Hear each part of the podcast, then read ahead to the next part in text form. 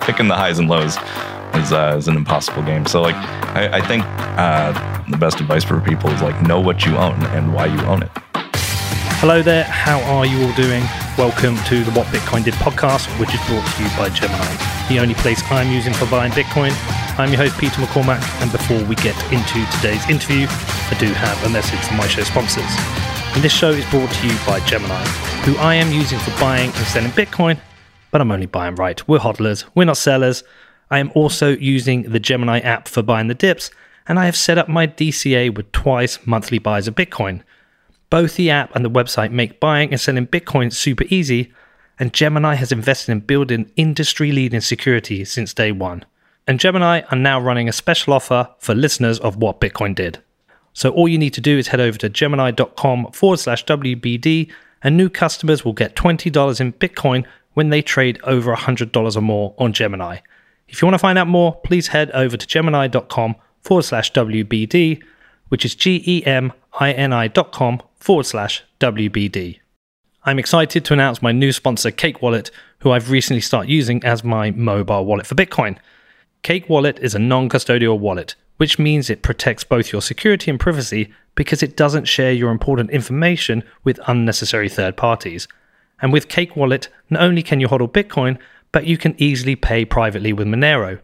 It has advanced features for Bitcoin, including coin control and automatic address switching, and the app is designed to make it super easy to set up your wallet and back up your private keys. Now, if you want to find out more and check out Cake Wallet, please head over to cakewallet.com or search for Cake Wallet in the Apple or Google App Stores. Next up, it is BCB Group.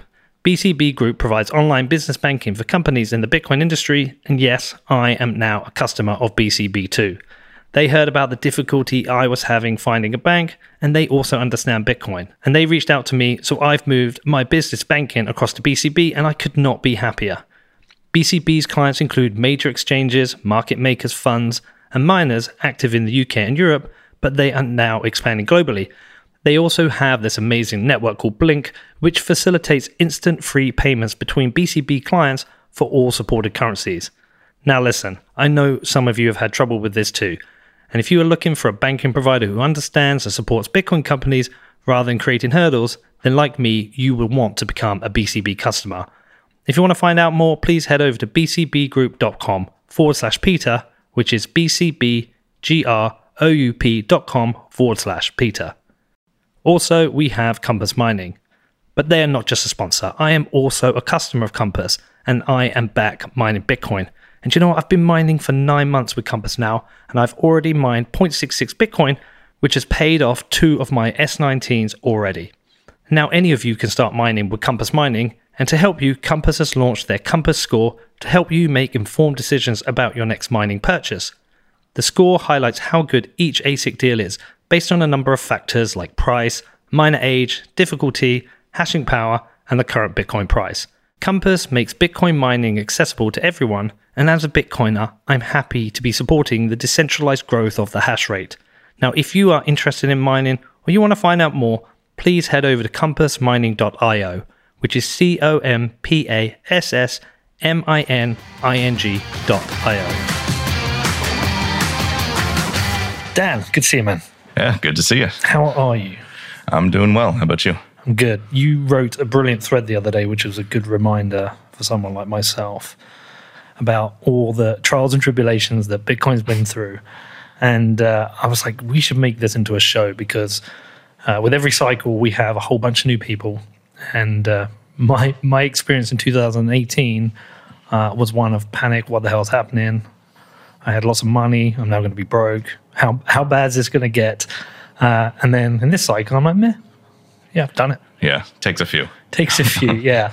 So I thought it'd be great to get you on and talk about this. Talk about some of the the stories. You're obviously you've been around in Bitcoin for a long time. You're you're a bit of a historian in some ways of Bitcoin, and uh, I think some of the people here would uh, benefit from talking through some of this. But uh, I don't normally do this, but just just for context, do you want to do you want to just give people a bit of your background? I discovered Bitcoin by uh, the dollar parity Slashdot post, if I remember correctly, in like February 2011. Um, so that was when it crossed a dollar, and you know, so I had a background in you know computer science startups, um, you know, econ to to some extent. So it was interesting, uh, but you know, like many, I dismissed it out of hand. Uh, you know, in that in that first discovery, uh, and then a couple months later, I saw it was like you know crossing six dollars, like you know, hit ten pretty quickly. Um, so I dived into it more and realized it was like completely different than any of these other like you know internet currencies that had been tried, uh, you know, specifically in the dot com era, uh, which always seemed kind of silly. Um, so yeah, so then you know it went on a quick run to 32, uh, and then uh, six months, uh, six six months of of just brutal down uh, to under two dollars after that. Um, you know, so I was still, you know, learning about it, uh, you know, technical level, like, you know, economic, political, like, you know, it, it interested me in, in, in many ways. Um, but yeah, that, uh, that bear market was, uh, was brutal, negative 94%, uh, from peak to trough. Yeah. So, uh, anyway, so that, that was kind of my introduction to Bitcoin, I guess. Um, in, uh, I didn't work in the industry until, uh, 2014, uh, with something called the Digital Currency Council, which was, you know, trying to educate people on uh, you know on, on, on, Bitcoin and you know the opportunity set there.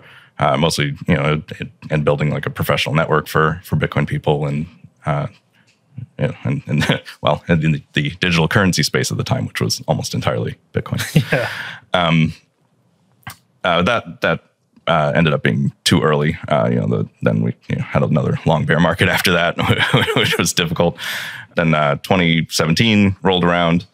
Um, I built a product called OnChain FX, uh, just kind of as a side project, um, which was really trying to get at more fundamental metrics for for Bitcoin and, and crypto overall. Because you know, there's just like you know that market was just a ton of ICOs that were uh, kind of like what is happening now with a lot of uh, you know DeFi projects and so forth, and you know alt L ones where uh, the, the, supply is just being dumped on you by uh, by VCs who hold you know a very large percent of it. So anyway, we were uh, with OnChain FX was trying to get uh, some quantitative data around you know the supplies of these things that that was out there, um, and uh, we ended up I ended up uh, connecting with Ryan Selkis and forming Messari out of that.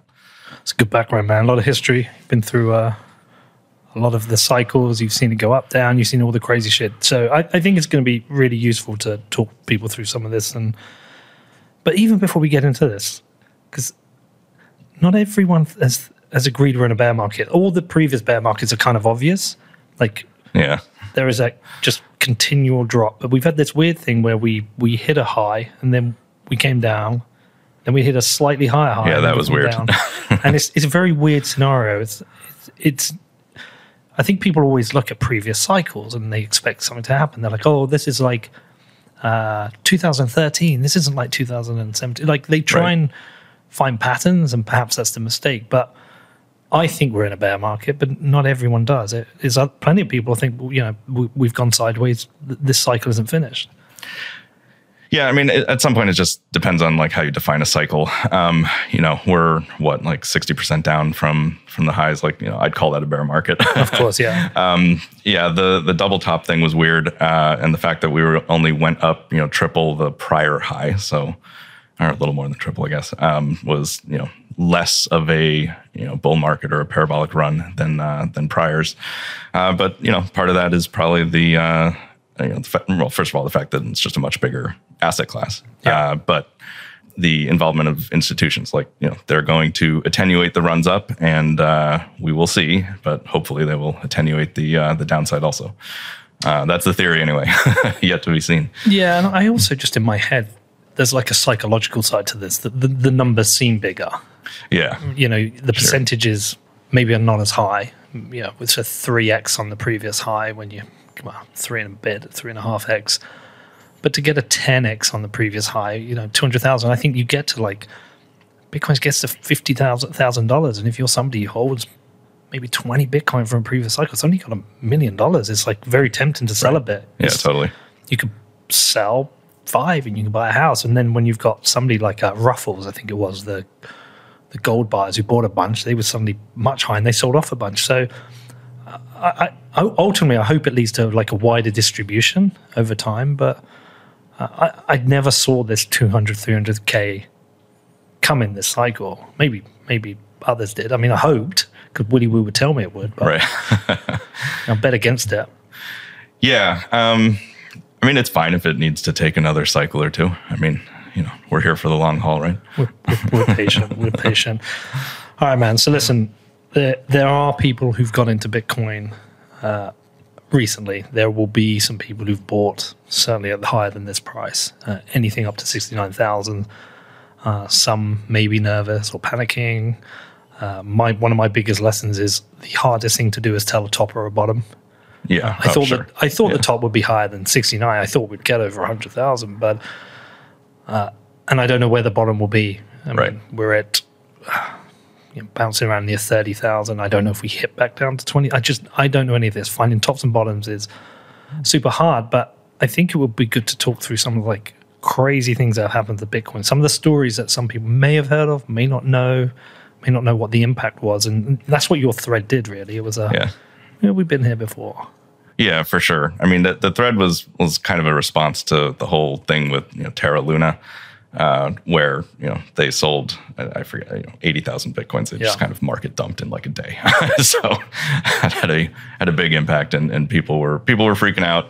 Um, and you know, uh, obviously that's you know in altcoin land, but affected Bitcoin because you know the uh, Terra had that much Bitcoin on their balance sheet that they used to shore up the asset so yeah, and, and you know, people, it's just like people were uh, kind of so emotional about that, and I'm just like, wait a minute, this is like, yeah, it's a top ten asset, but uh, and yes, it was 40 billion, which is a large number, but that's a small fraction of the entire ecosystem. It's a small, even you know, it's a t- tiny fraction of even just Bitcoin, and uh, you know, we've had events, many in Bitcoin's past, uh, that were much more all encompassing than that.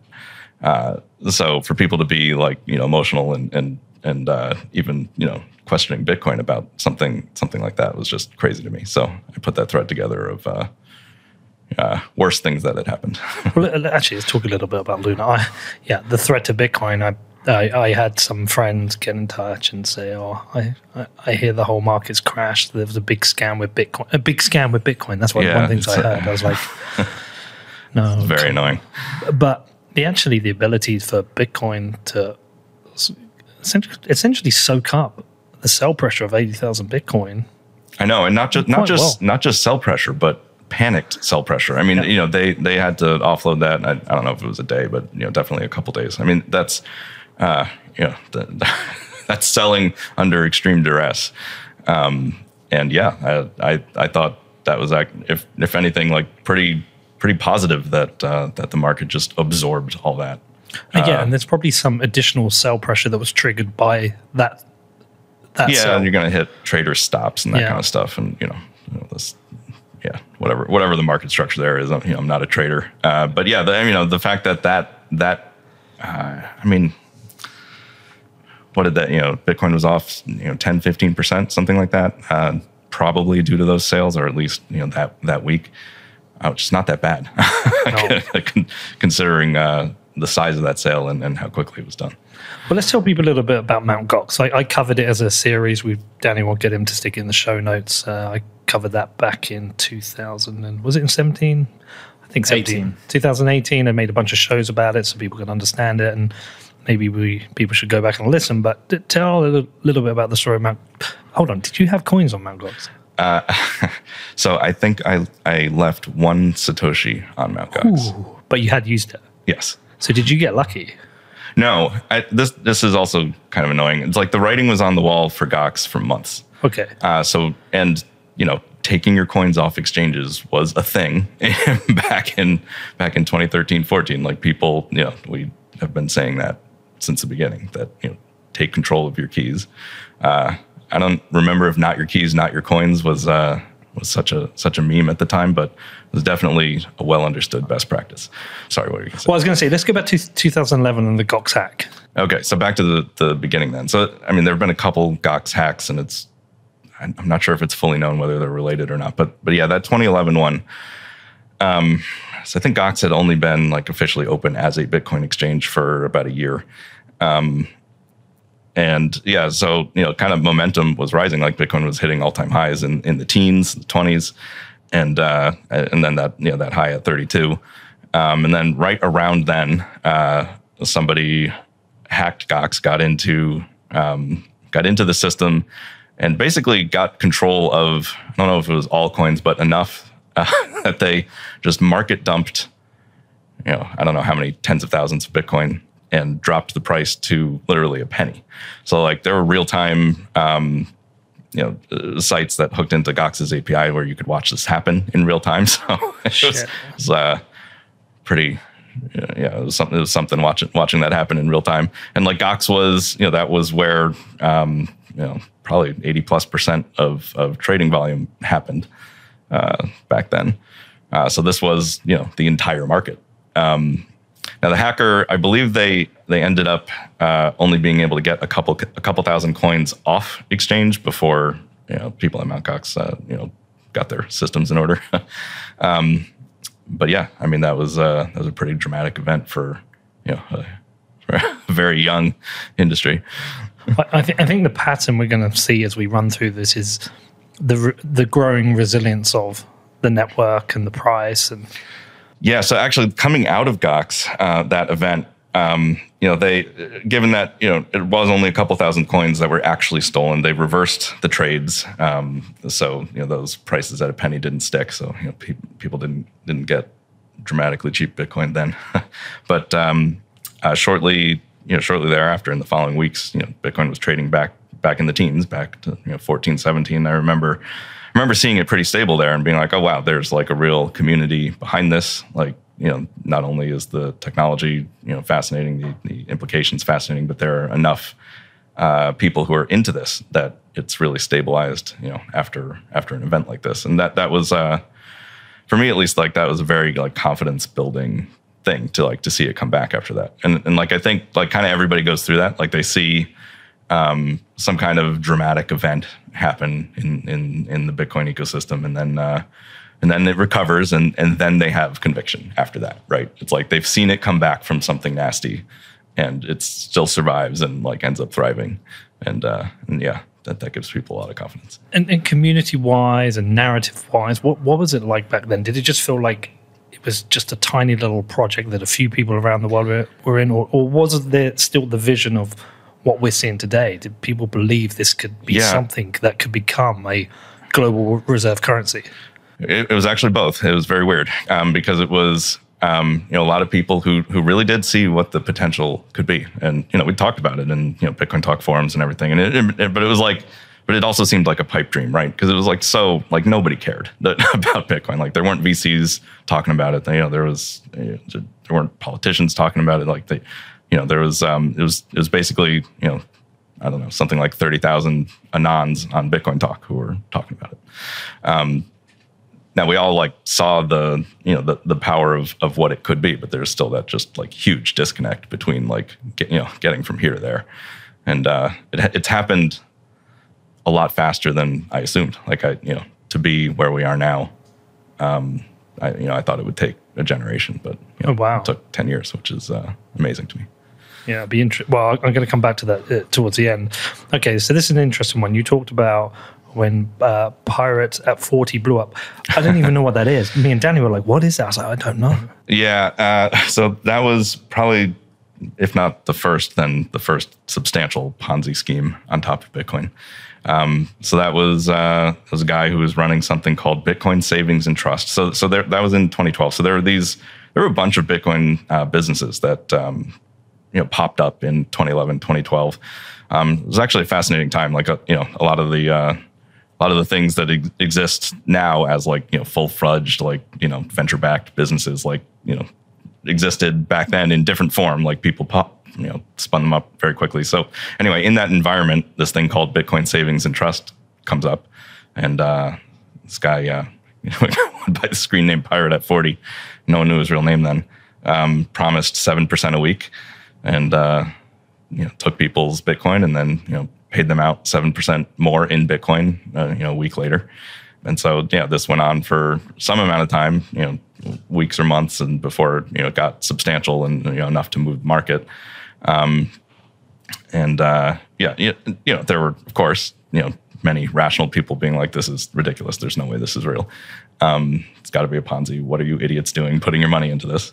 Um, but you know, he you know had reasons. There was there was this belief that maybe he was buying coins from, uh, or that he was mining, and uh, you know, maybe there's uh, demand for you know for virgin mined coins in excess of, of the market price, and so somehow he's able to arb that and uh, know and get the seven percent that way. Like that was one theory, but um, yeah, so you know people want to believe this stuff, right? They Yeah. see these numbers, they want to believe it's real, and they you know they're reading posts from people who are saying like you know they've been doing it for for months and you know getting the payouts and everything, and you know obviously it's going to blow up at some point, and it did, and. uh I believe in September 2012, maybe August, if I'm not mistaken. And uh, yeah, it tanked price like 50% in a couple weeks. Because I, I forget exactly what the market mechanics there were, but yeah, I mean, it was enough to to drive the ecosystem at the time. And and was was he a scammer who disappeared with a pile of coins? Uh, no, so he um, so he went he went bust somehow. Uh, he he eventually got um, got arrested and there was a trial and he got convicted and did some time. His name is Trendon Shavers, if, if I recall correctly, and he he he did a podcast on uh, Bitcoin Uncensored, I think, with uh, really? DeRose and Junseth, Junseth. like in 2016, I think, which was really interesting. Like one thing that he and you know who knows whether this guy is believable or not, but like one of the things he said on the podcast was that like the thing that blew up his his scheme which he claims was not, was not supposed to be a Ponzi to begin with, but who knows? Uh, one of the things that blew it up supposedly was when uh, Karpelès failed to deliver. Uh, so Mark Karpelès the founder of Mt. Gox, failed to deliver, you know, uh, some, you know, I think it was you know a couple hundred thousand Bitcoin to him uh, that he had deposited on Gox, supposedly something like that. Gox lost eight hundred thousand ish Bitcoin, so he's claiming a quarter of them were his. I, I don't know if he claim. I don't know what the claims uh, are, but there was yes, there was. I, I remember like listening to that interview and being like, "Oh wow!" So so this guy is potentially actually the first victim of Mount Gox, if uh, if what he's saying is true. And then like later on, um, it, it's conceivable in one way because like later on, uh, I think it was BitMEX Research put out um, you know some an in-depth piece on like what really happened at Gox and like what the source of the of the loss of funds was, and it did date back to a hack that occurred in I believe fall of 2011. Uh, so it is possible that Gox was act- was insolvent that early. Yeah. And, uh, well, yeah. I, I interviewed Jed um, and got part of the way in, and and as I remember it, Danny, correct me if I'm wrong, but as I remember it, when Jed sold it to Mark Uh, the Palace, 80k, yeah, yeah, the eighty thousand were missing, and they had a and they knew about that. they knew about Yeah. that. Um, and they had a plan to recover it, but I can't remember how. So I could see something probably like just that. probably just fees and buying the Bitcoin Yeah, from trading fees. I always felt like Karpelès, uh, not Karpelès, Jed offloaded a problem. Yeah, maybe. I mean, uh, there was uh, yeah. So let's let's um, let's actually talk about the real Mount hack because that to a lot of people around that time that was devastating. and it still is for some people, but uh, that felt like one of those incidents that could have been the end of Bitcoin. Felt like it. so it did to a lot of people and it did it did um, to people who had gotten into bitcoin i think after like the 2011 uh, bear market. So people who like kind of came in in 2013 with that bull market cycle like bitcoin did uh, 100x in 2013 right? So like that that's a monster bull market. Um, so that yeah so drew in a ton of people and that was the first bull market where we you know kind of got greater visibility. You know, you know a ton of like more prominent people you know talking about bitcoin all the time.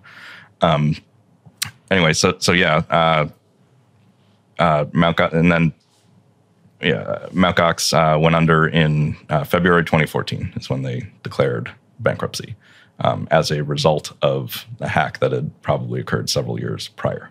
So they'd kind of been running fractional for you know for who knows how long and you know i don't know how long you know management there even knew they were running fractional. Uh, but they were uh, but the writing was on the wall uh, for a while. Um, uh, you know, there were there was like dramatically different pricing on Mt. Gox versus other exchanges, and the, that price gap kept, kept getting wider.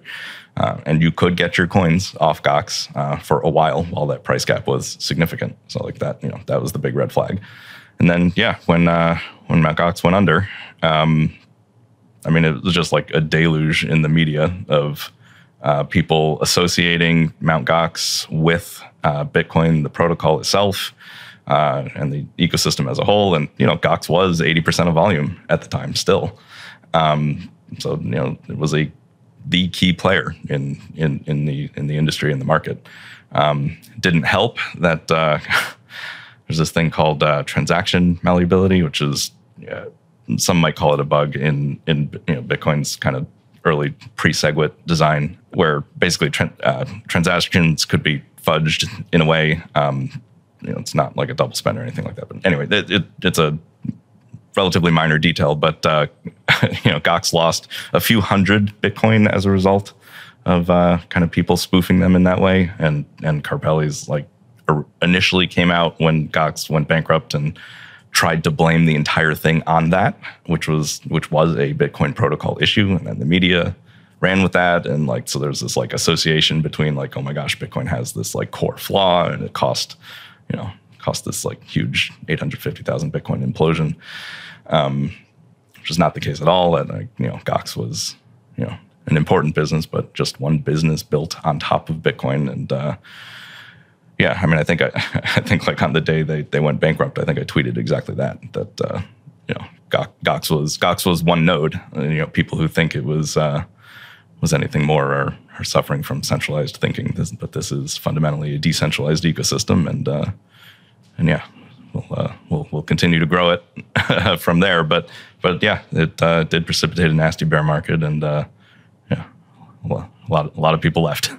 well, I, I, was very new to Bitcoin in 2013, but I wasn't a Bitcoiner. Uh, I was a uh, an acquirer of Bitcoin on LocalBitcoins because I was a Silk Road user. Mm. So uh, I wanted to buy something, maybe a Bible, and and so I'd gone to LocalBitcoins, uh, which was always always a really interesting experience because there was still a, a, weird amount of trust because you would go on and you would select your buy, um, and the person would ask for a photo of you holding like a piece of paper.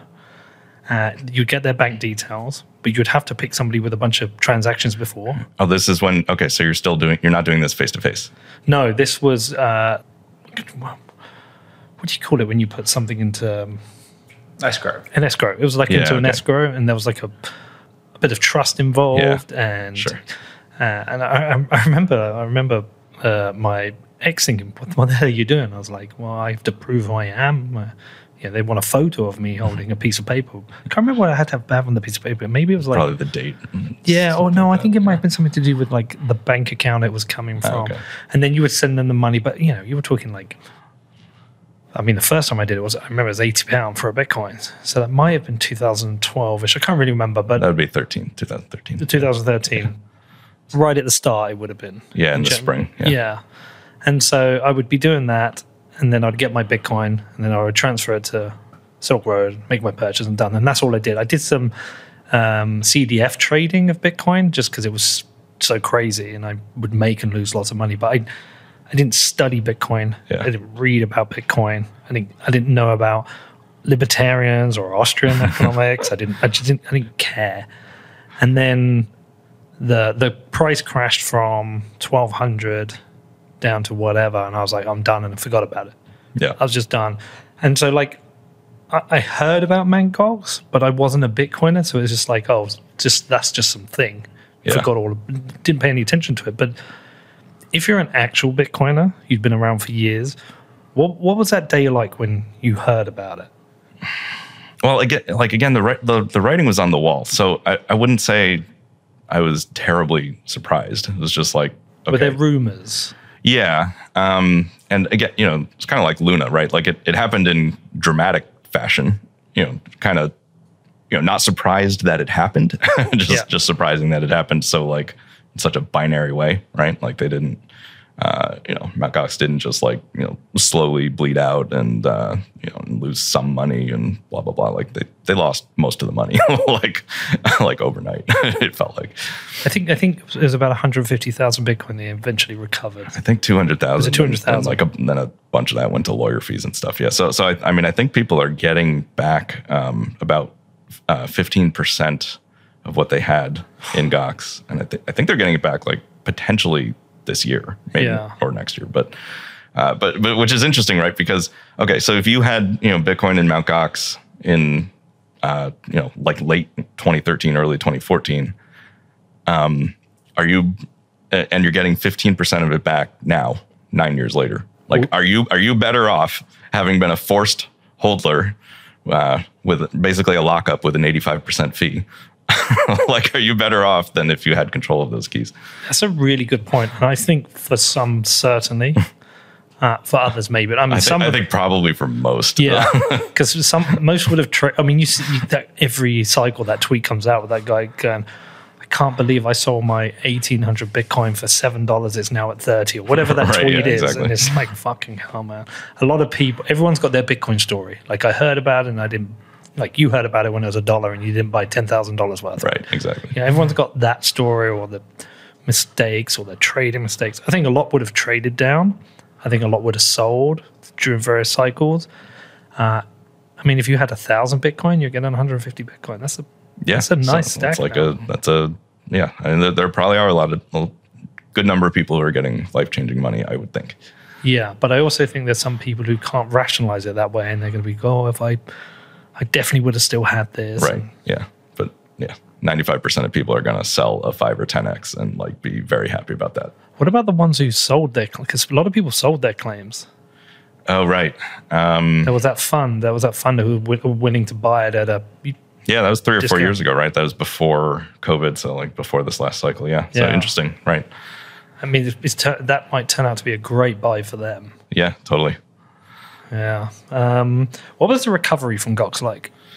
Um, well, 2015 was was uh was just like total bear market. I think you know you know we went from 1200 ish as as you said in late 2013 to, to the low was then January 2015 at like 155 or something, and we traded in the 200s like almost the whole year. Um, but you know it was a year when people were people were building. Um, you know a lot of the uh, you know the companies and products in the space are are from that era. Um, but yeah, so uh, didn't really come out of it until late 2015, um, and then uh, yeah, took all of 2016 to kind of get back to to those highs that we we were at in uh, 2013. And do you feel like with each of these cycles, the like Bitcoin has had like an accelerated maturity during those bear markets of products being built, the kind of investors come and have been interested.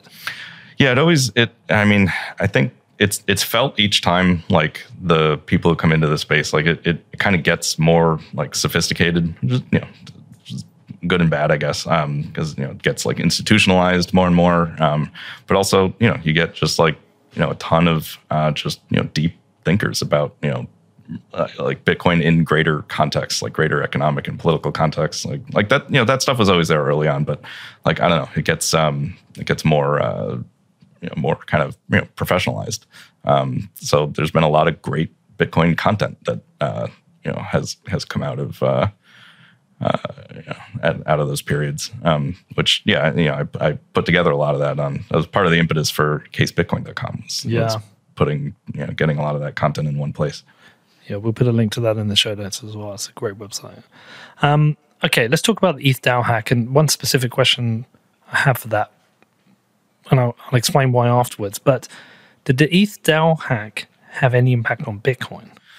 Um, let's see if I, if I remember correctly, that was what May 2016. Yeah. Um, I don't remember a lot of impact on Bitcoin. Like that was a that was a recovery period for for Bitcoin. Like you know, late 2015, we kind of came out of the bear market with like one big candle, uh, much like April 2019 came out of that bear market, like similar, you know, 25% in a day kind of thing. But then yeah, so then after that, the first like half of 2016 was kind of trading in the you know four four to 500 range, if I, if I remember right. And I, I don't recall the DAO hack having a lot of impact on, on Bitcoin specifically then. The, the reason I ask is because dramatic things in Bitcoin affect the rest of the crypto market. Yeah. You know, if Bitcoin suddenly had a 20% down day, you know, every other shitcoin is going to have a 25% down day or whatever. Oh, yeah. But we were talking earlier about the uh, ETH mergers coming. Yeah. And if that is some kind of disaster, could that have a contagion effect into Bitcoin? And I, I don't know. It's probably more possible now than it was years ago, just because other assets are, are bigger relative to Bitcoin now. Like, you know, Bitcoin dominance has been going up lately, uh, but you know, it's still like what is it, fifty percent or something now? I, I don't know exactly, but but you know, it was still like you know ninety something percent uh, back. You know, as as flawed as that metric is, like you know, It's a ma- it- it's a massively flawed metric. yeah. No, I, I I hear you, but it but it but it you know to your point of whether things, it, I think it is relevant in terms of like if you're asking the question, can things from you know another large asset spill over uh, in, into into Bitcoin land? Like th- there's there's some possibility of that, but like I don't know. I, I mean, I think if uh, you know if ETH catastrophically blew up, like yeah, you you you might get you know an event. It might affect you know Bitcoin you know, similarly to how Luna did, um, where you know people who don't know all that much about the space just kind of want to be risk off about the whole thing, Yeah. you know, for a certain period of time. But it won't take that long for it to become clear that these are very different things. Uh, and then, yeah, you know, smarter people will come in and understand the difference. Now, before we carry on with the interview, I do have a message from my amazing show sponsors. From the people behind sportsbet.io, we have Bit Casino. Established in 2013, Bit Casino was the first licensed Bitcoin casino and is trusted by tens of thousands of players worldwide. Not only do they have cutting edge security, but fast withdrawals and VIP experiences and that money can't buy. Bit Casino has 2,800 games and tournaments to compete against each other and 24 7 live chat support. To find out more about Bit Casino, the first Bitcoin casino to win an EGR award, head over to bitcasino.io, which is B I T C A S I N O.io, and please gamble responsibly. Next up, it is BlockFi. Now, BlockFi bridges the world of traditional finance and Bitcoin, empowering you for the future financial world. And for people in the US who own or are interested in owning Bitcoin or stacking more sats, the BlockFi Rewards credit card provides you the easiest way to earn more Bitcoin. There are no fees to use the card, no annual fee, and no foreign transaction fees. And you can earn 1.5% back in Bitcoin on all purchases forever. And you know what? You can also earn 2% back in Bitcoin on every dollar over $50,000 of annual spend. If you would like to stack sats with BlockFi, then please head over to blockfi.com to find out more and read the terms and conditions. All available at blockfi.com, which is B L O C K F I.com. Next up, it is Casa. Whether you've just bought your first sat or you're a Bitcoin pro, you need to protect your investment. And the only person who should be in charge of your Bitcoin and financial freedom is you. And securing your Bitcoin doesn't have to be difficult because Casa makes it so easy for you. Getting started is super simple. You just download the app, create an account, and enjoy a 30 day free trial. And if you need some assistance, it's just a click or phone call away. Casa has the best in class customer support and free online resources to support you. Take your financial freedom into your own hands by self custodying your Bitcoin so it can never be frozen without your consent. There is no better time to upgrade your Bitcoin security and get total peace of mind. You can find out more at keys.casa, which is K E Y S dot C A S A. Also, we have Ledger, and the world's most popular hardware wallet just got better. Ledger have recently announced the launch of the new Nano S Plus. With a larger screen, it makes it much easier to manage and verify your Bitcoin transactions, and the Nano S Plus maintains the same high level of security as all other Ledger products. Now, I have been a Ledger user since 2017, and I absolutely love the S Plus. Ledger is the smartest and easiest way for you to take control of your Bitcoin. Now, if you'd like to find out more or purchase a hardware wallet from Ledger, please head over to ledger.com, which is L E D G E R.com. So, a, a good question for you regarding ETH because, uh, again, I wasn't really around in 2016. I didn't get back into, I think it was like maybe December 16, January 17. Uh, it's a very small crypto scene, highly dominated by Bitcoin. What was the view towards altcoins around that time, pre ETH, and when ETH came along? Because right now it's obviously reputationally for Bitcoiners. Some of them just fucking hate everything. Uh, some of them call everything a shitcoin, and they won't have anything to do with anything. Right. But when the first altcoins came around, was there like some excitement about it, or was there instant? I mean, a, a, lot of people instantly wrote a lot of it off because the first altcoins were were like you know clones of Bitcoin. Well, okay, so like the very first ones in 2011 were like kind of interesting technical experiments, right? And like you know, it wasn't it wasn't an environment where like they're clearly trying to like you know steal bitcoin's network effect or like you know grab some monetary value because like like that time period was like a nasty bear market and you know kind of you know the the price stuff wasn't as big a deal um, but then the the the big alt wave that um, that created maximalism really i would argue was uh, 2013 when you had just a ton of clone coins like litecoin was a created in 2011 but started getting a lot more popular in 2013 and it's just you know a handful of parameter changes to Bitcoin, right? Like it doesn't fundamentally do anything different than Bitcoin. It doesn't, you know, it doesn't add anything uh, that Bitcoin doesn't do and will never do. Like so, so there's like no, there's no way to, uh, in my opinion, like to argue that there's any value creation there. Um, and there were a ton of coins like that. You know, there's Feathercoin and Quark and like a, uh, all sorts of stuff that doesn't exist anymore. Um, and there were but you know there were still altcoiners right? Like there was still a bunch of you know traders who you know just wanted to like ride a you know ride a wave and get their charts out and do technical analysis and you know buy these things and you know talk them up on at the time like reddit or bitcoin talk or you know, twitter was a thing too then. Um, but uh, that did that did result in you know a lot of a lot of bitcoiners being like this is ridiculous. And uh, and all the altcoins we've you know we've we've seen are are, are dumb. when ETH yeah. first started getting talked about, was that seen as different? It, ETH, ETH was different, yeah. So so it, um, I mean, not everybody thought it was different, but uh, but there, I, I, think it was one of the first that. Uh, uh, proposed to do something fundamentally different than Bitcoin, just to like occupy a different domain. Like you know, um, you know, Bitcoin wasn't going to offer Turing complete smart contracts. Like Bitcoin, you know, took this, you know, security first, you know, simplicity uh, first uh, uh, viewpoint and was trying to do, you know, global money. Uh, that's different than what Ethereum was trying to do even at the beginning. Um, even though you know they've somewhat changed the mission over the years, but um, so yeah, so so there's some there's some room there uh, for you know even ardent Bitcoiners, I would say, even Bitcoiners who you know hated all prior alts to be like, okay, well this one is actually different. And there there were a few prior to that. Um, Monero was another one that uh, you know offered something that you know Bitcoin probably never would. You know. Uh, uh, namely, you know, protocol level privacy. It's uh, Monero is a funny one. In, in all of my time as a started as a Bitcoiner just because I needed Bitcoin, then started going down the Bitcoin rabbit hole and becoming a altcoiner and trading altcoins and shitcoins to becoming a maxi. But I've never, ever, I don't think I've ever called Monero a shitcoin. I've always, I mean, we talked about it earlier. I've, yeah. It's always been the one I've, I can have a very solid argument for why I would use it. Someone might want to give me an argument for why it's a shitcoin because it's not Bitcoin or problems they see with it. Um, but right now, I can think of multiple use cases I could have that right now that I can't do with Bitcoin. And I've always felt that. I mean, when I when I interviewed uh, Fluffy Pony for the first time, I said there's uh, there's Bitcoin Maximus and there's Bitcoin Maxis who are like, yeah, Monero's okay.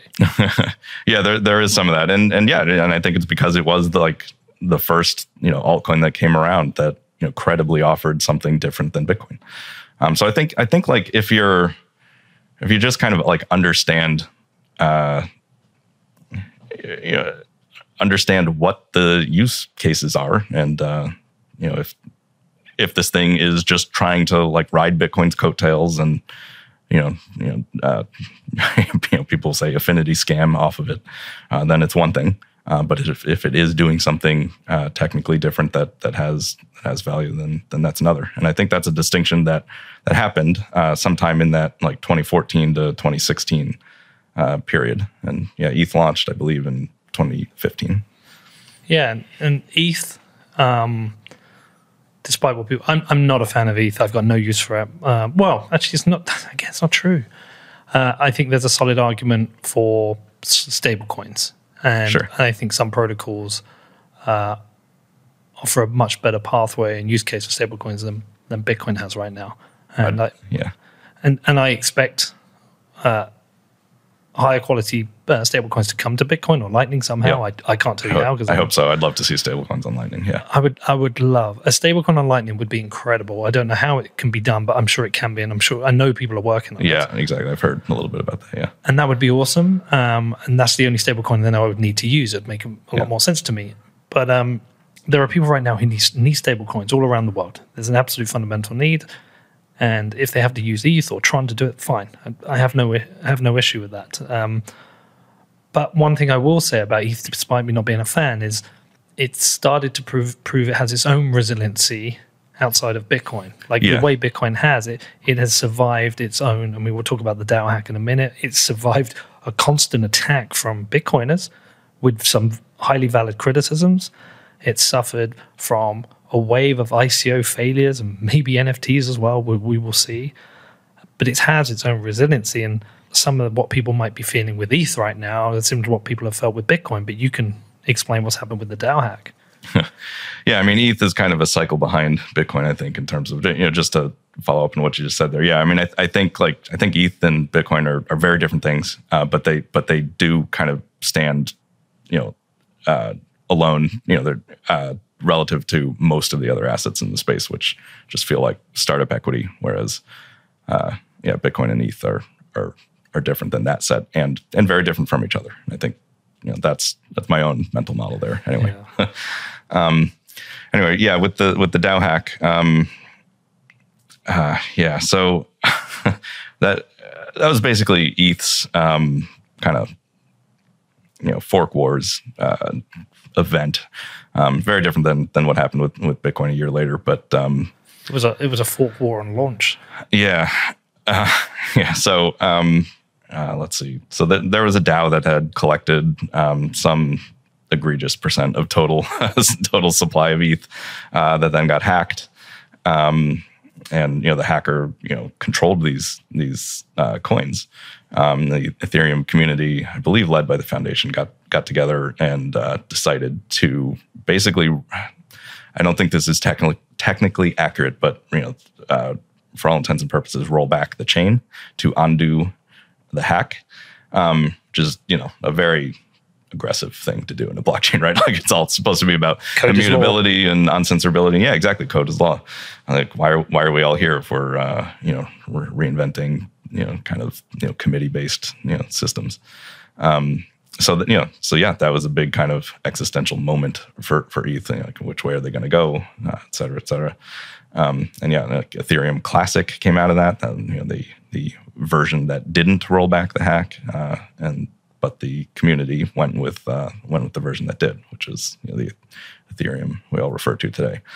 Um, so yeah I think uh, a bunch of people had, had a lot of opinions about that What did you think?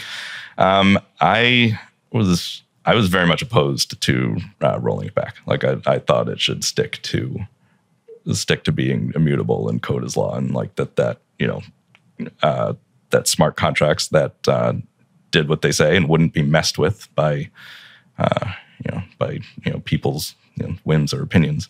Uh, I thought that was the interesting thing uh, that ETH brought to the table.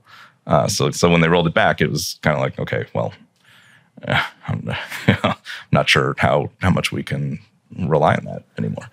Is it fair to call it a hack, or is it an exploitation of a weakness Yeah, in and, and, and exploit's probably uh, a better a better description because I mean I, I mean all hacks are exploits in in a way. So um, I don't know the semantics of it, but but well, I think of hacking as diving into a system, Yeah. a locked system, and, and and stealing something out of it. and but but and you are you know hackers are always exploiting you know some software bug usually unless they're guessing passwords or whatever but they're you know they are typically exploiting some uh, some code that does something that the developer did not intend right and that that's what happened with the with how the smart contract for the DAO. It was called on ETH. Was Well, let me put it a different way. Say if I figured out a way to hack into a bank account and steal it and take your money, I don't see that as an exploit. I see that as theft.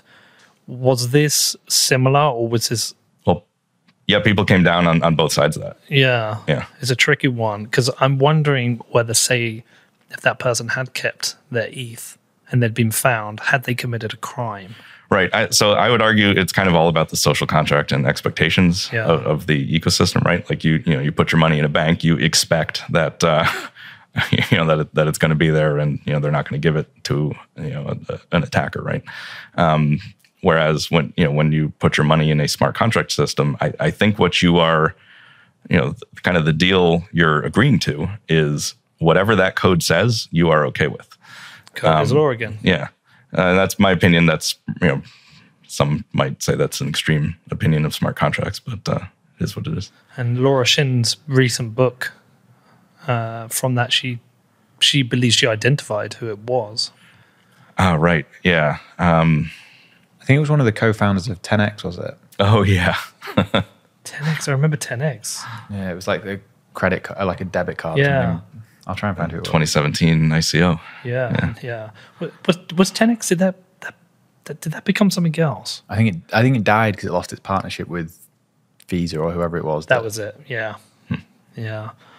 Um, a really interesting time. Uh, I I don't know why Ethereum Classic survived for so long. It didn't seem to have anything happening on it. Yeah. Then yeah, development was kind of stagnant there. I think. Yeah. Yeah. Okay. Let's talk about 2017. That's where I did become a Bitcoiner as such. I January and February 2017, I started buying Bitcoin. I was buying ETH as well. I was aggressively buying ETH at about nine dollars. I did did well out of Uh, that. so early 2017. Uh, yeah, right. Like, well, I, so I, it was actually I bought my first Bitcoin. I think it was in because of my. This is when my mum was sick. Because I bought the the Bitcoin at the end of December. Um, uh, Silk Road wasn't available, I, so I had to use another website to get some cannabis oil to treat her. And she she died on January the twelfth.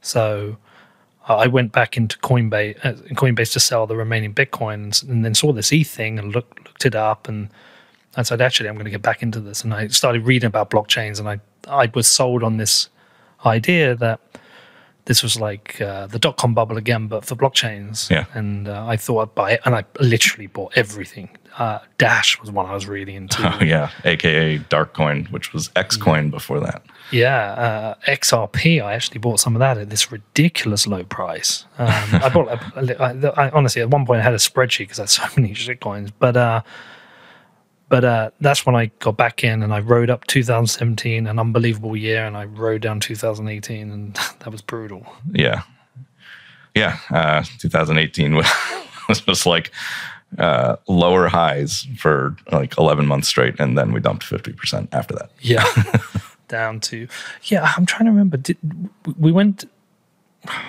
trying to remember because there was a part, time we actually came back to like four, uh, 14k. No, yeah, yeah. That would have been earlier, Because it- early-ish in the year. Yeah, That was during the conference, the Bitcoin 2019 conference. We had a, like a jump. Oh, 2019, you're talking about that. yeah, and I'm just trying to remember that 2019 conference. for that. So we came down. Did Yeah. we get down to like s- a six, was it? three, Went down to three. like 31. What, in 2018? in It, it was at six for a long time. That, that was like the bottom for Yeah. ages, and then it dropped down to like three and a bit. yep. So And what, then it traded like or, you know in the three Ks for four months and came out of that in I think on April 1st, 2019. what happened in March 2020? I mean, that's when it had the COVID crash. Yeah. That went down to like six at that point, didn't it? That was also in the threes. Yeah. Is that also in the three? So we had Yeah. two three hits in the threes. the yeah. two So, separate so ones. the, the right the 2019 low or might have been late 2018 was was yeah 31, 22 I think, and then COVID low was what About 30, four. 35, 36. I think Like about on- four. Yeah, I know it went under it went under four. I think, but Yeah, just maybe just Barely, under four. yeah. Yeah. Okay. This, this is one of those important lessons for anyone listening who panics. And by the way, this isn't financial advice. Do what the fuck you want. But I remember when in that first bit in 2000, and I think it was uh, 18, when it, it kept getting lower and Yeah. lower and lower. And then it got to about, I think, about eight, and I panicked and sold.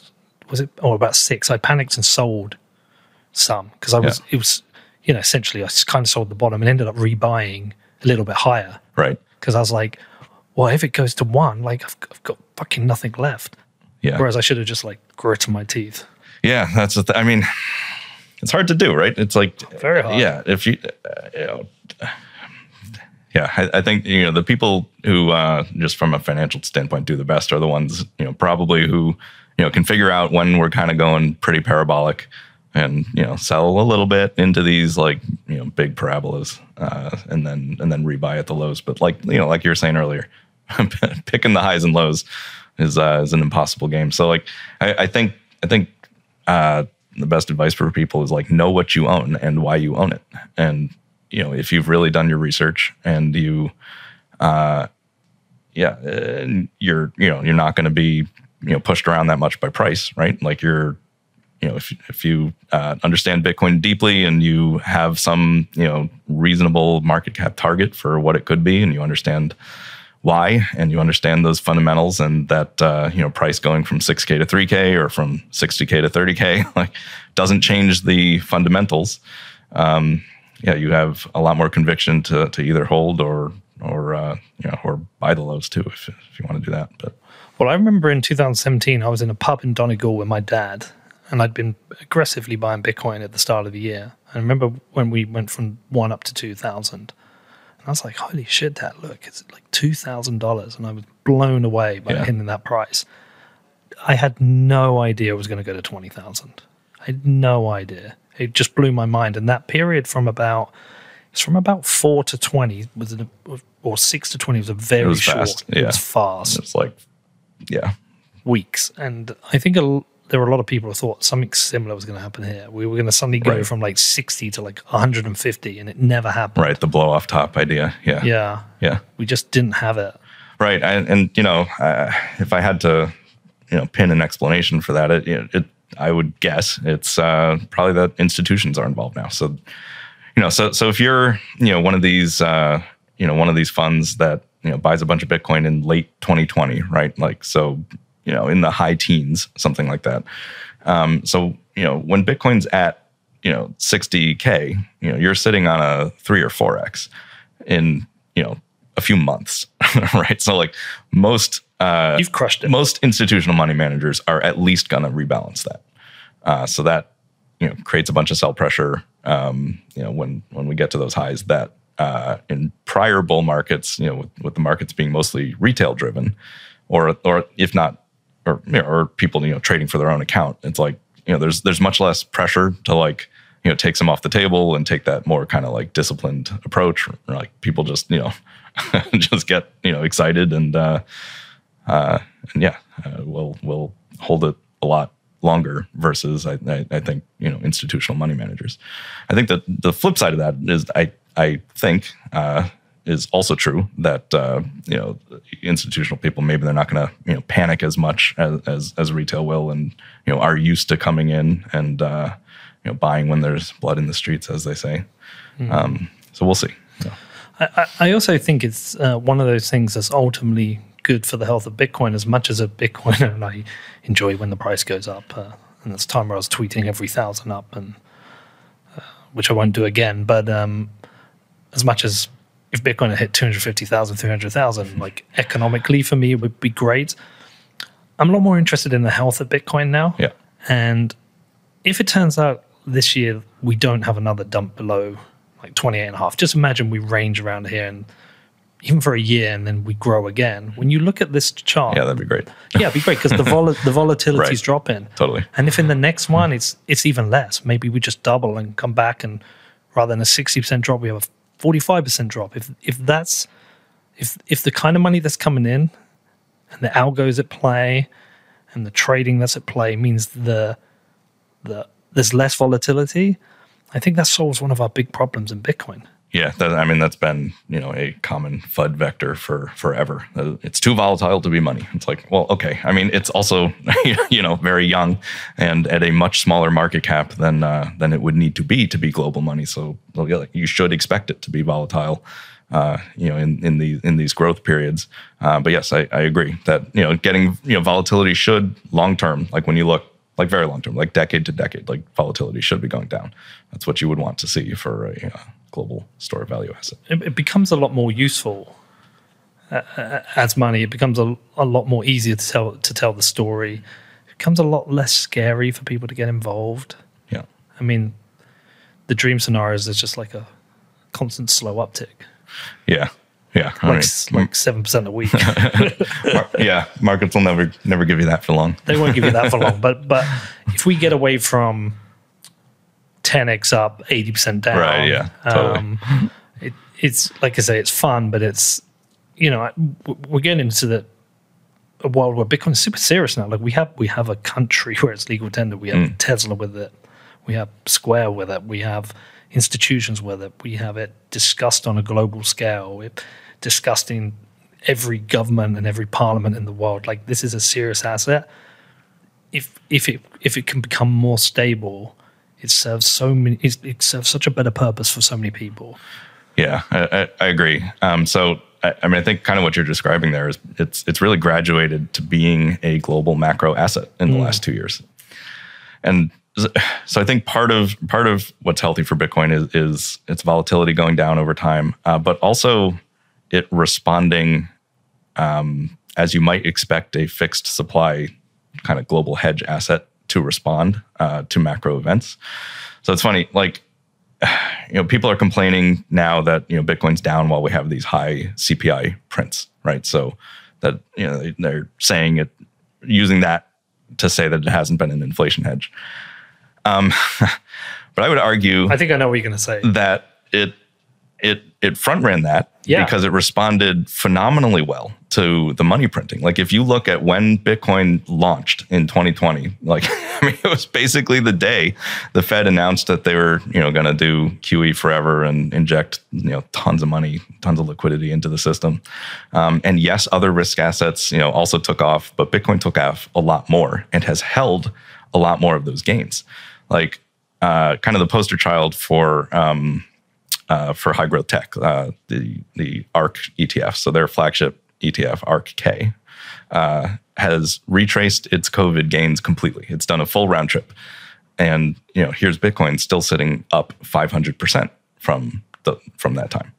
Uh, so I you know I, I I think it did respond very well to how you know a, a rational expectation uh, of a fixed supply money might when you know the world's biggest central bank you know says they're going to you know inject unlimited liquidity into the system.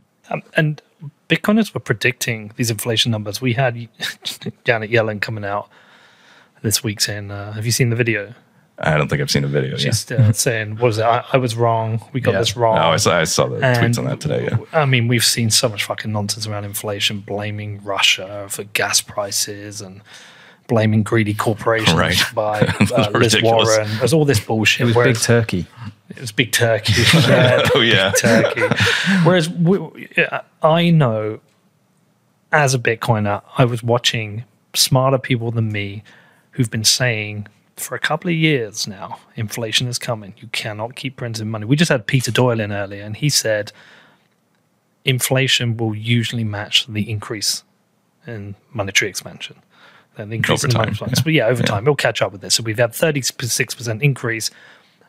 He would expect a 36% Yeah. uh, over a certain period of time. And there's a lag for it all Yeah. but eventually you'll see a 36% inflation. Um, Bitcoiners were talking about this back when you know, well, you know Bitcoin was like at 10,000, 12,000 and, and buying it because of that. Yeah.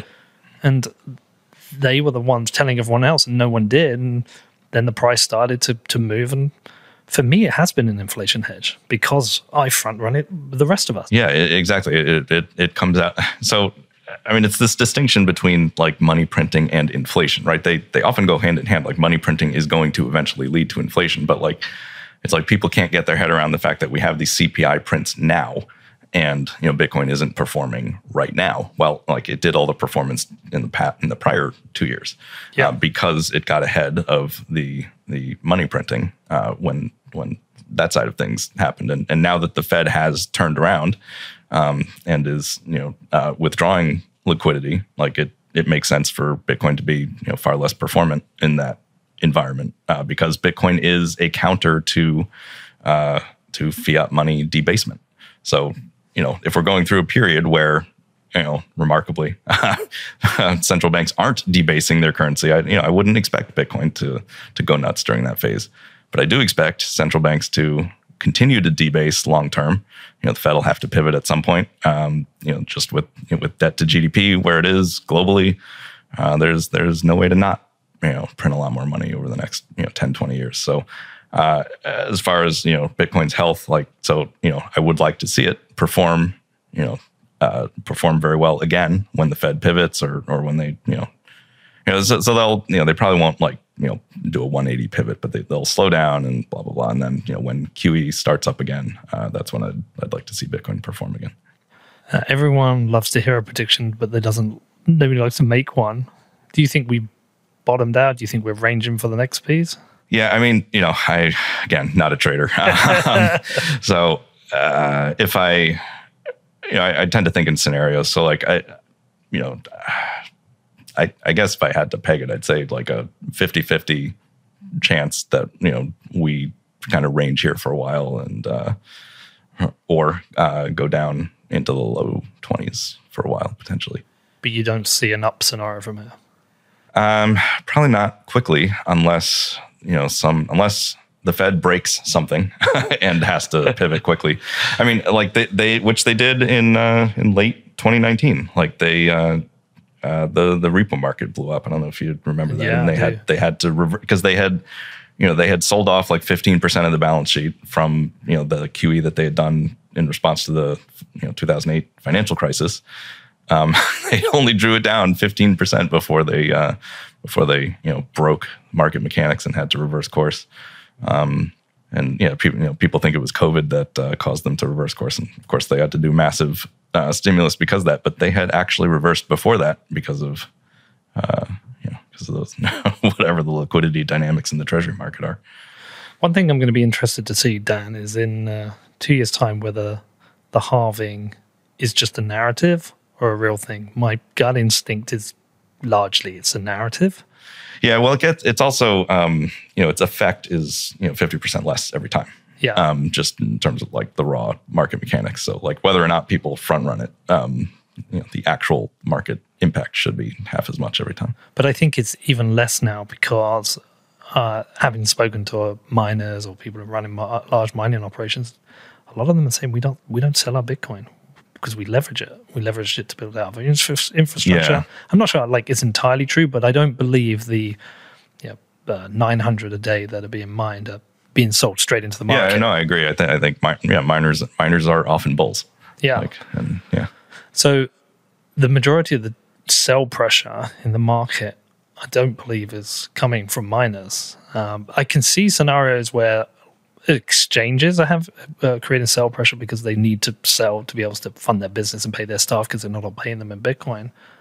I don't know if the halving is just narrative. I think it is, but I wonder if it mm-hmm. still plays in because people yeah, will it, talk about it. it. Yeah, it might, and it, it, might matter. Who knows? I mean, the, kind of the way I like to describe it is like if there's a if there's a demand surge, like if that surge happens, you know, in an environment you know before a halving it's going to have a lot less impact than if it happens right after right? It's like because uh, you know there is just less supply being dripped into the market. So like yes people front run it but also demand you know an unexpected demand surge will have more impact you know in the post halving world versus the pre.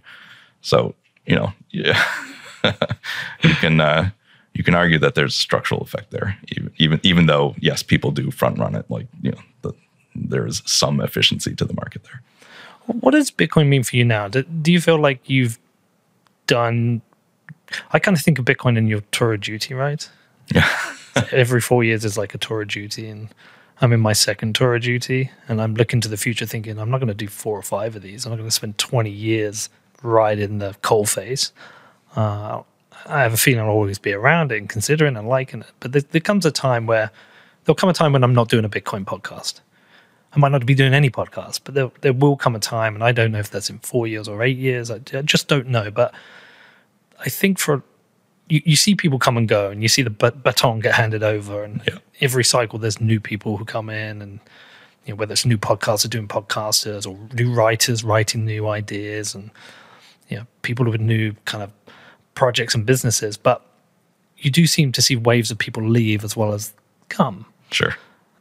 What does it mean for you in terms of that? Like, what is Bitcoin for you now? Because you know you've you've done over, over a decade. You've done three tours. yeah, of a few tours of duty there. Yeah, uh, I mean, well, I in 2020 I created Case Bitcoin to because I because I did feel like people needed to better understand the case for Bitcoin. They needed you know all those resources in one place, you know, explained in a in a way that made sense to at the time like the institutional money managers who who were you know was a big target audience, you know, people who were coming into the space.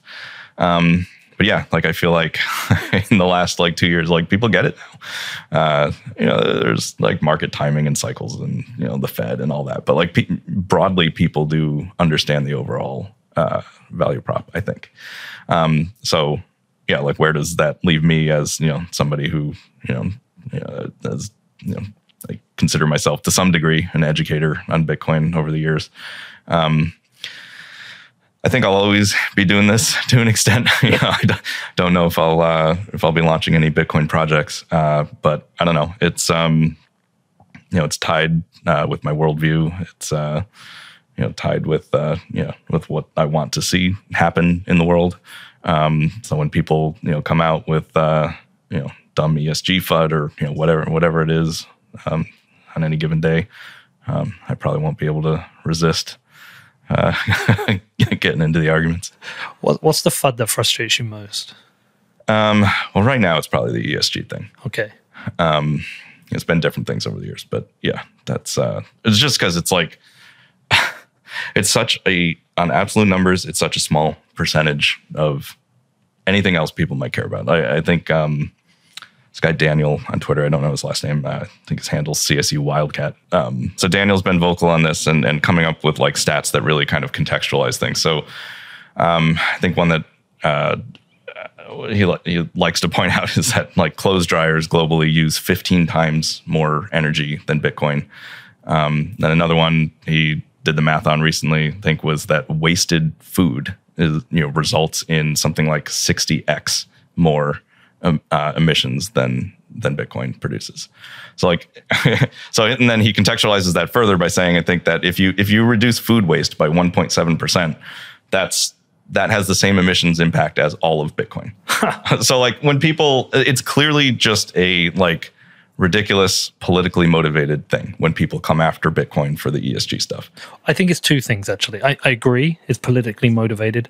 I also think it is uh, uninformed as well. yeah, ignorance. Yeah, I, Yeah, and I think if you're, I, you know, as somebody who cares about the environment but is mildly hypocritical in his own uh, use of energy and you know waste that I argue really create flying around the world and stuff, I've tried to educate myself a lot more about it and. Uh, and the more you learn, the, the more you realize this is a much more complex problem than I think a lot of environmentalists and environmental scientists want to make out. Yeah. Um, and and that's been a, a real process for me of like it's a humbling experience of holding a position and being vocal about it, and then having to kind of like you know take a step back. And I've had to do it on many issues, um, but I I know when I get into discussion, say on Twitter or in public, or meet people, and then and when they first want to criticize Bitcoin, I mean it's the same shit. It's like terrorists and drug dealers, and you know it's terrible for the environment. And I think what it is is the mainstream media has done such a terrible job of writing about Bitcoin.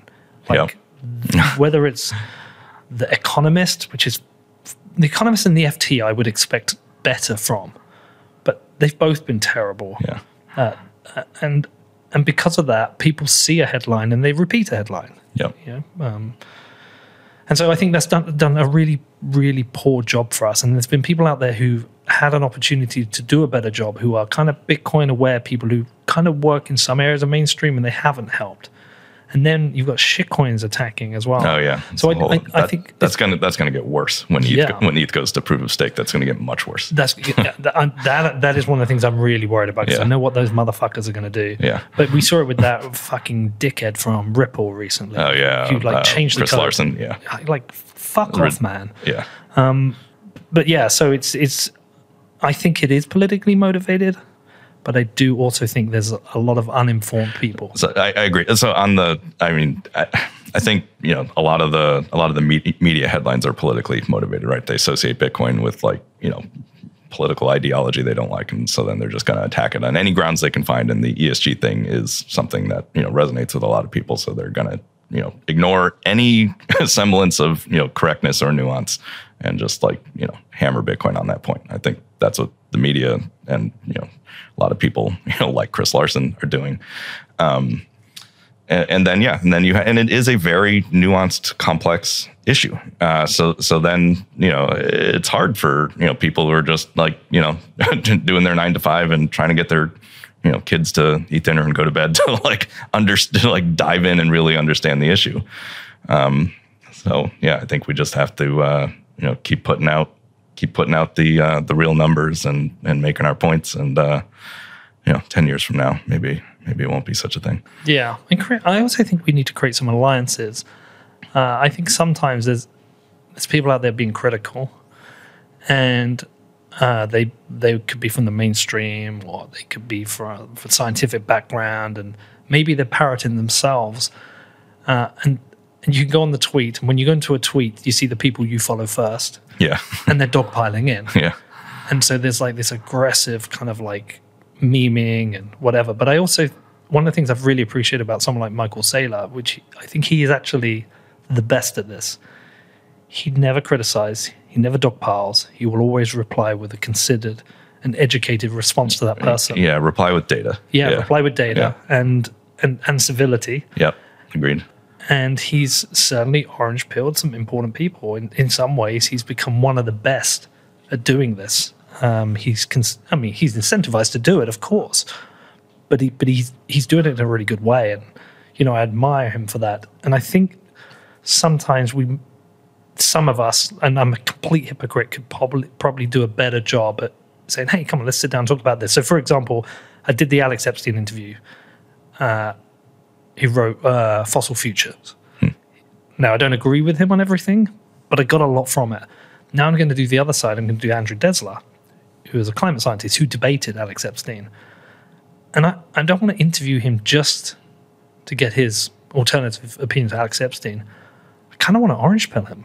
I want him, I want him to be aware of the, the benefits of Bitcoin and things Bitcoin can do because having a known vocal environmentalist say, hey, by the way, this Bitcoin thing doesn't use much energy compared to other things, Right.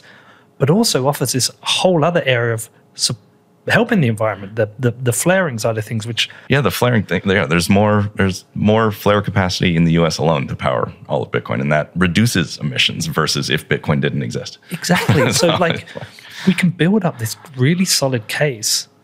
Like it's, it's ironic, really. The, the ESG people are attacking Bitcoin, and we can actually we can 180 and turn it on its head and weaponize it against their narrative. Uh, yeah, well, yeah. So like Nick Carter has done, you know, a lot of very you know, consistent work, Amazing get- work. getting uh, getting the right information out there.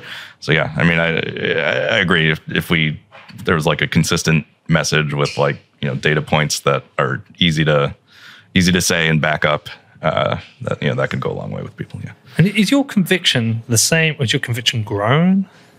And, and also, actually, has it ever waned?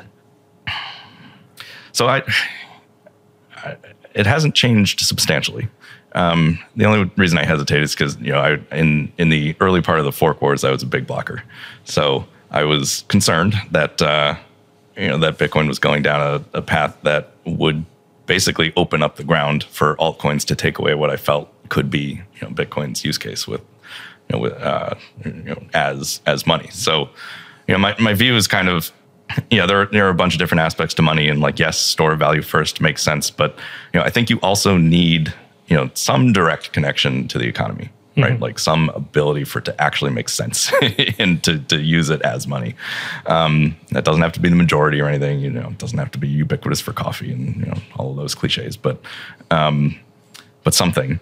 Uh, so you know, I was I was you know worried that you know Bitcoin was going down this this path where it was you know going to completely ignore you know payments and, and whatnot. And Lightning was you know people talked about Lightning in you know 2015. I think it was created then and, and talked about it a bit in 2016, but it seemed so far off that I was concerned.